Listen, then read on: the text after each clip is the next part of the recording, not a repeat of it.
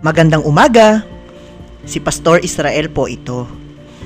Ang atin nga pong devotion ngayong araw na ito ay matatagpuan po natin sa Aklat ng Awit, chapter 29, verse 11, kung saan ganito po ang sinasabi.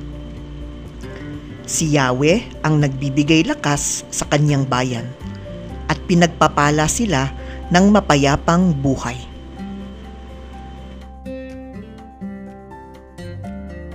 Marahil ang salmista na may akda ng talatang ito ay nakaranas ng isang mabigat na pagsubok sa buhay.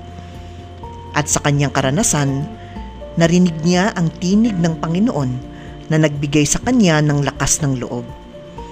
Ang talatang ito ay isang mensahe na napupuno ng pag-asa para sa mga mananampalataya na nakakaranas ng problema.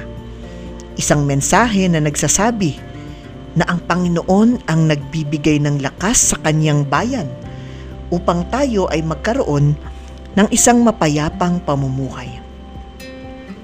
Sa gitna po ng mga pinagdadaanan natin, nawa ay magdala nga ang talatang ito ng lakas ng loob para sa ating lahat.